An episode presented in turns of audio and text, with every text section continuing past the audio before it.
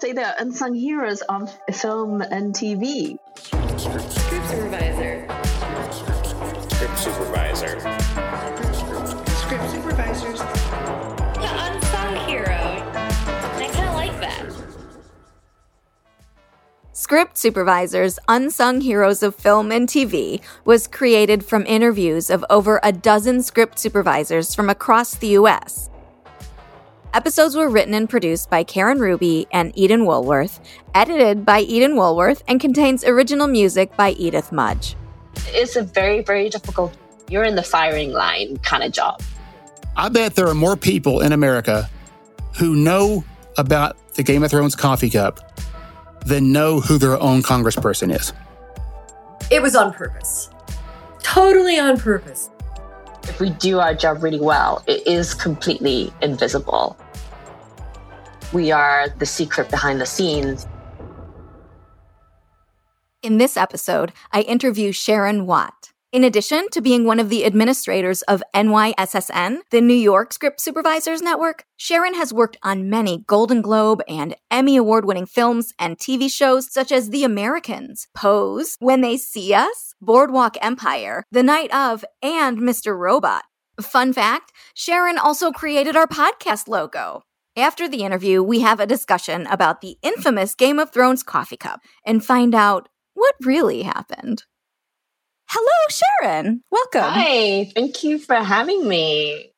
So, because a lot of script supervisors, it seems, sort of fall into this career, it was not generally something we grew up as a child going, I'm going to be a script supervisor when I grow up. I'd love to hear your path. How did you become a script supervisor? You know, you're absolutely right because I don't think it's a job that most people even know about. I think that's just one of the paradoxes of our job is that if we do our job really well, it is completely invisible. We are the secret behind the scenes. But yeah, I studied media arts in college. I wouldn't say it was intense like film school. So I kind of left feeling that I was still sort of lacking in what I really wanted to find out about. I'm from England and after graduating, I ended up coming to New York to look for work experience. And I was doing a bunch of internships, the most interesting of which was with director Hal Hartley. I was a director's assistant. So I was doing that for a little bit. I was kind of really looking forward to learning more about what a director does on set. And then I sort of realized that my role in that company was that I was kind of holding the fort. So whenever that director went to make movies, I didn't really get to see that.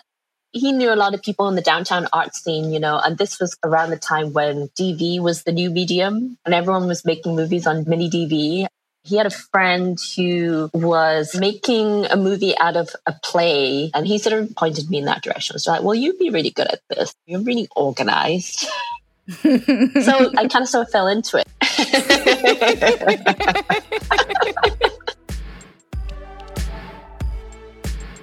So you've worked on both film and TV, but it looks like you're more into TV. Do you prefer TV? Was that a conscious choice or how do you choose which projects you work on? Well, I think like most people for quite a while, you just kind of take what comes along. I've been a script supervisor for about 20 years, so it's taken a while, but I'm at the point where I kind of feel that the way I work is somewhat distinctive based on the body of work that I've done and what I'm capable of. So I'm lucky to say that I can sort of have a choice from time to time. And I'm extremely lucky that I work out of a very busy production hub, which is New York. The TV thing, that wasn't really a conscious choice. That was just the way the industry has gone. When I was kind of starting out, I started out doing a lot of low budget features, you know, and I was kind of the queen of the tier ones for a while. successful television model for a while. It was cop show of the week, like medical show of the week but became this like much more bigger, richer arena precipitated by studios like HBO. Now the line between television and film is kind of blurred. You have these stories that are told in a very sort of long form way that where you could tell a very dense story with cinematic qualities, but you didn't have to wrap it up in two hours. You had the time to sort of tell that story that evolved over the course of whatever it was, like six episodes or eight episodes. I think a lot of studios became very interested in doing that. And I sort of was lucky to find my way through that. And I got a couple of lucky breaks and sort of excellent jobs that really sort of took me to the next level, you know. awesome. So, what makes your day on set? Like something that happens and you're just like, yes, that's a good day. Well, I guess um, acknowledgement for something. Sometimes it's for something very simple, but usually when I send out my breakdown that I've spent many hours on and it gets published by the production office, then I don't hear anything. I know it's out there and everyone has it. And it's like, if they have any questions, they can come to me. But there's definitely been a lot of times where it's very obvious that people don't look at it.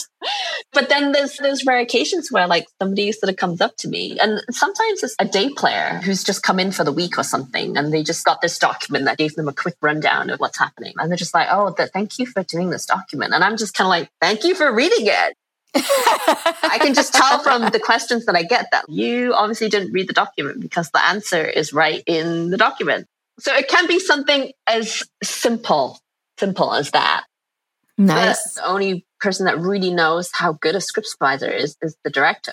When a director has really sort of seen that I've made a difference that day or that scene and acknowledged that, then Yes. that really makes my day.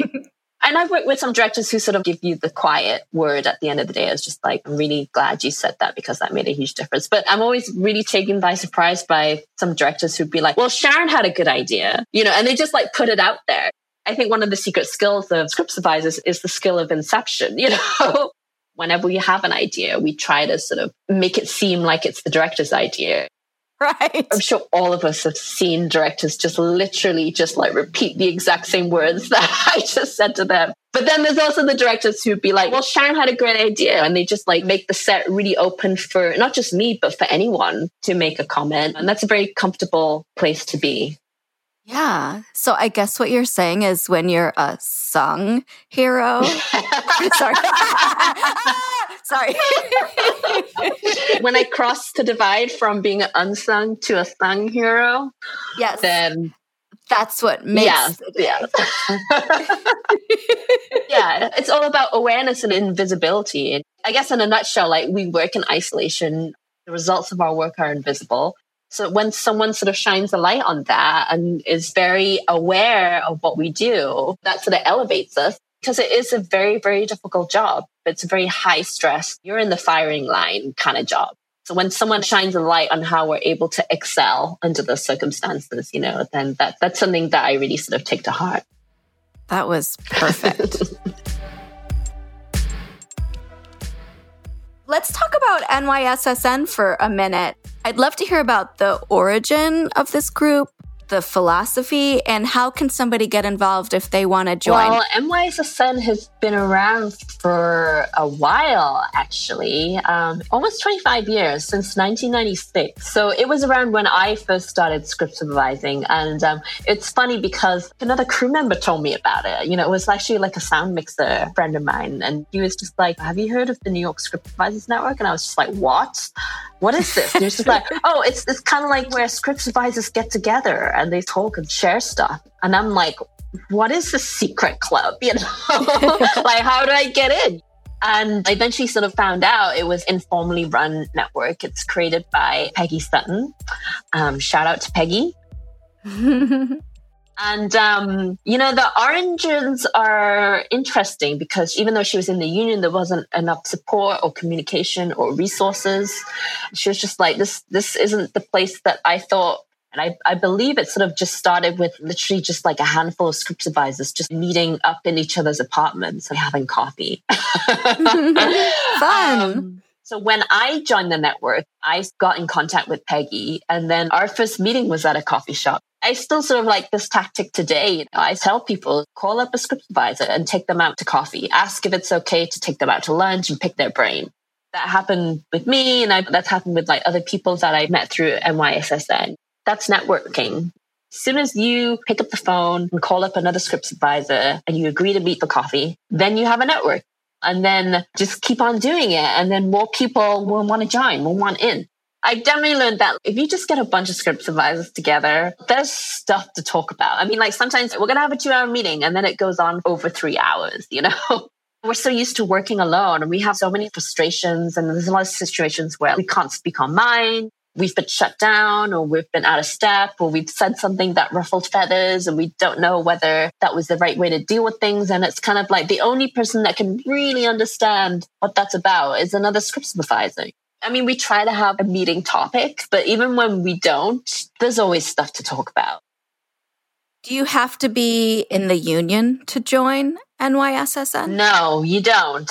The whole point of NYSSN was to sort of create a space for script advisors, whether they're union, whether they're non-union, just to talk about script advisor issues. And there wasn't a space for that at the union. So, if somebody's listening to this podcast and they live in, around, or outside of the New York area but are interested in joining the NYSSN, how would they do that? All the information is on our website, which is nyssn.org. We have a membership application form and all the details about our dues and, you know, what we do and the type of meetings that we have. But yeah, I mean, I would say, you know, go to our website and sort of see whether it's something that seems like the right community for you. And then if they're not from the East Coast area, then, you know, we usually send them to the the Script Supervisors Facebook group since that's like an international group and it's a much bigger group. Are you talking about script supervisors exclamation Yes. point? Sorry, I forgot about the exclamation point. Um, but you know, that is a huge group. It's like 3,300 members, and, and that's like all over the world, you know. So there's a fair chance that they sort of live in some state or some country that doesn't have a community that they might be able to sort of find somebody or a group of people that are a bit closer to them and a bit more relevant to the discussions because you know a lot some of the discussions in a normal situation when we are all working are obviously very specific to issues in the 161 contracts and like how things work in our jurisdiction in our production hub in New York. So so yeah, some of our discussions, you know, like do get very specific like Got that. it. Got it.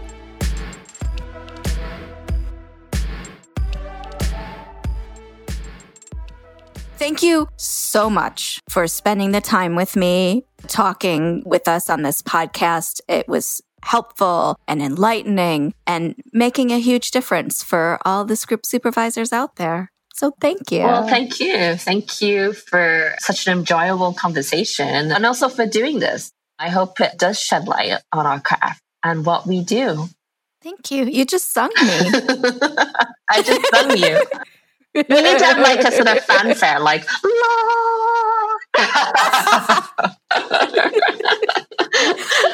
Awesome. The extraordinary script supervisors on this season include Dawn Gilliam, who scripted Black Panther, Boys in the Hood, Fences, Star Wars Episode 9, and she also got IMDb to create a new category for script supervisors. Marjorie Kimbrough has scripted Academy Award nominees and Emmy and Golden Globe winners such as Harriet, Fear the Walking Dead, and The Good Lord Bird.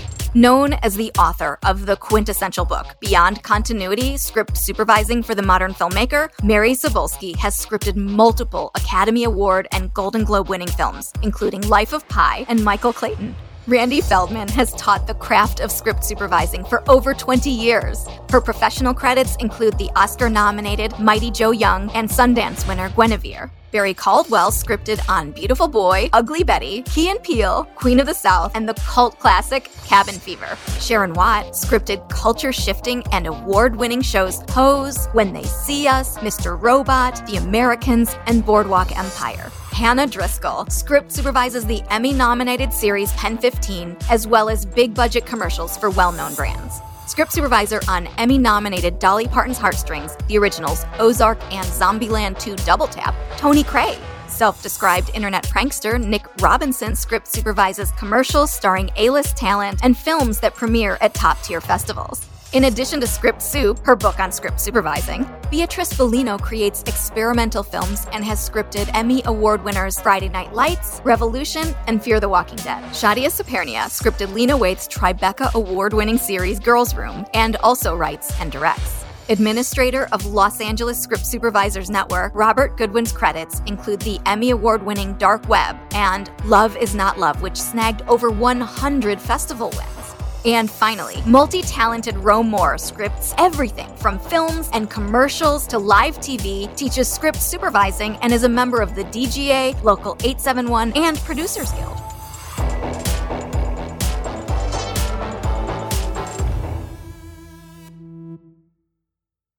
As we've said throughout this entire first season, we believe that script supervising is one of the most misunderstood and underappreciated crafts in all of filmmaking. And when continuity mistakes make the final cut, which they often do, we are the first ones people want to blame. But it's not always our fault. In fact, it's almost always not our fault. So often, our notes to the editor say something like, This won't match, told director, director okayed, or rolled on rehearsal before last looks, or a million other scenarios that we as script supervisors have no control over.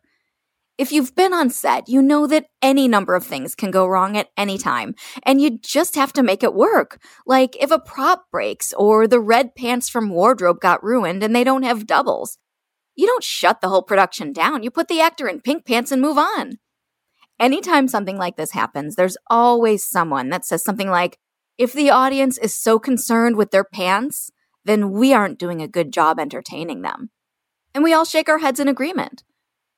But what's the story behind the most infamous continuity error of all time? What series of unfortunate events created the Game of Thrones coffee cup? How did that cup make it all the way to air?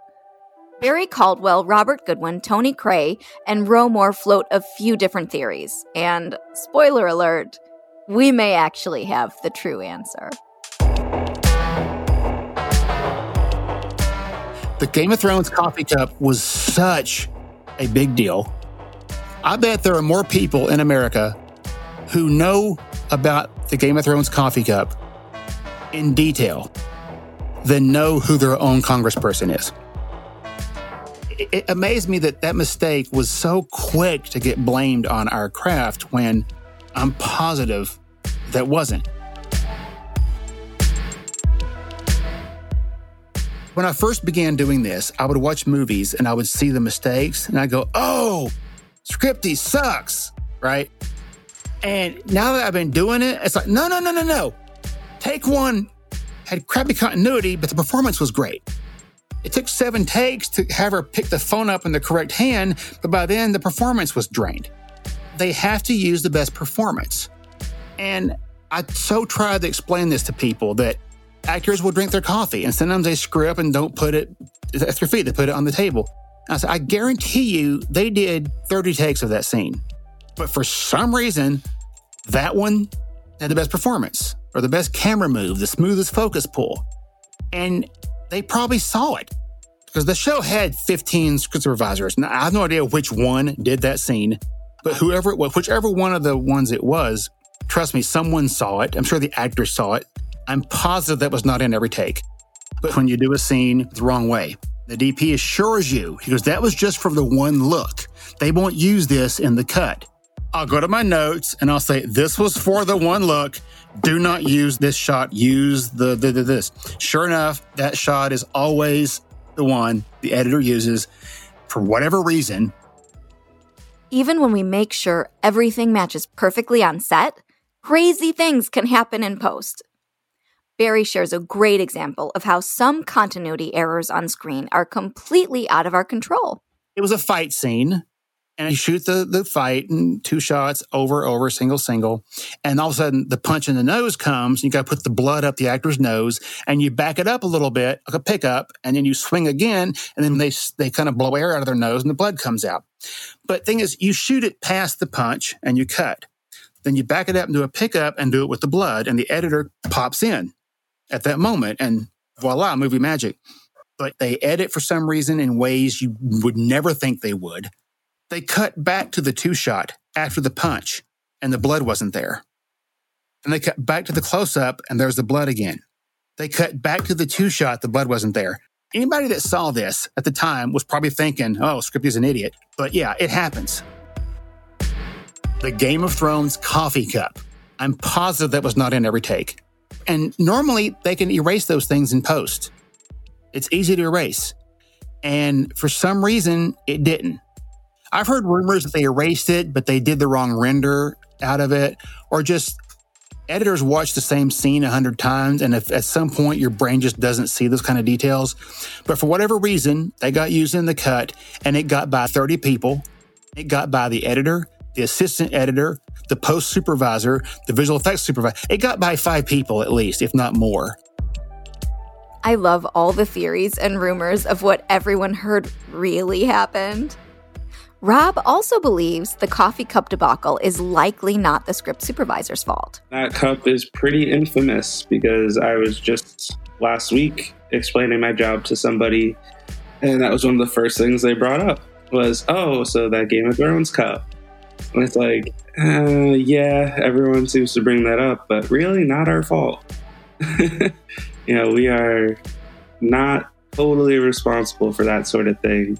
Especially when when it came out that the actor put it down right as they were filming. It's the kind of thing where all those cups should have been collected by somebody way before us. And who knows? We could have caught it and done another take and they still used it. Because one of the things I heard was that they were going to digitally remove it because they liked that take so much. And then something happened with the digital removing where it just didn't end up making the final cut with the fix. And it's like, well, what are we supposed to do in that situation? You know, the ADs missed it, the props department missed it. Maybe we missed it, but hey, if everyone else missed it, how are you just going to put it on us? And if we didn't miss it and it still made it, it's like, well, it's out of our hands. One of the many things that makes Rob unique is that he doesn't agree with the earlier theory that viewers won't care about the pink pants. What I tell a lot of directors when they give the, oh, no one's ever going to catch that. Somebody's going to catch it. You know, I was the kind of guy that would catch it. And that's what kind of drives me to prevent it from happening. I often tell them, you're right, they might not catch it the first time, but we want people to watch this thing more than once, right? And if they watch it more than once, eventually they're going to see it. And once they see it, they never unsee it. They see it every time. One person catches it and they spread it, other people will keep seeing it, and then it becomes a thing like the Game of Thrones cup. You think anybody's going to watch that episode again and not be waiting for the cup? The biggest problem with once they see something like that is a a break in escapism and the suspended disbelief of being in the movie when they catch it, they get taken out of the story and they're focusing on something that's not what you want them to focus on. And that I think is usually what appeals most to directors when I bring it up is that a continuity error is a distraction from what they are putting all their effort into, which is the performances and keeping people in the story. So if a continuity error brings them out of the story, it's distracting them from what the director is working so hard to do and nobody wants to waste their time. I don't want to waste anyone's time by not bringing up an error because I think nobody's going to care. And directors don't want to waste their time thinking that they put all this work in and nobody's going to appreciate it because they're distracted by something like a cup. Okay, now Tony has a completely unconventional theory of how the cup ended up on HBO. I mean, they could have gotten it in post. They could have edited it out. Of course they could have. You know? Of course they could have. They left it in on purpose. They had to do something else besides argue about that it was so low lit that you had to change your TV screen in order to see it. So they just went, let's let's just mess people's brains up. And I it created so much social media. They know social media, they know why. It was on purpose. Totally on purpose. And it was fabulous. I have so much respect for those people. Well, she definitely had the most thought provoking take. But next, here's Ro with what really happened. Dude, I knew what happened with Coffee Cup. as soon as I saw it, I was like, that was a rehearsal take. There was no doubt in my mind that was a rehearsal take. And then I was at some class and somebody who was a friend of the script supervisor Yeah. who was on it was like, yeah, that was a rehearsal take. And the thing is, they actually color, they painted over it in post. It was supposed to not be seen. They painted it. Right. But what happened is they exported the wrong version and gave that to HBO. Mystery solved. Everybody's been talking about this. Like, Yes. how did that happen? And you just solved it. Yeah, you so- are my hero. There you go. And there you have it Mystery solved. That's it for this episode. Special thanks to all the script supervisors who were featured and to you, our listener. I hope you had fun and maybe even learned something. Script Supervisors Unsung Heroes of Film and TV was created and produced by Caryn Ruby in consultation with the Los Angeles Script Supervisors Network. Episodes were edited and produced by Eden Woolworth, with original music composed by Edith Mudge. Please subscribe wherever you get your podcasts and give us a rating or leave a comment. And if you know anyone who makes movies without a script supervisor, let them know about us. We are the Script Supervisor Podcast on Instagram.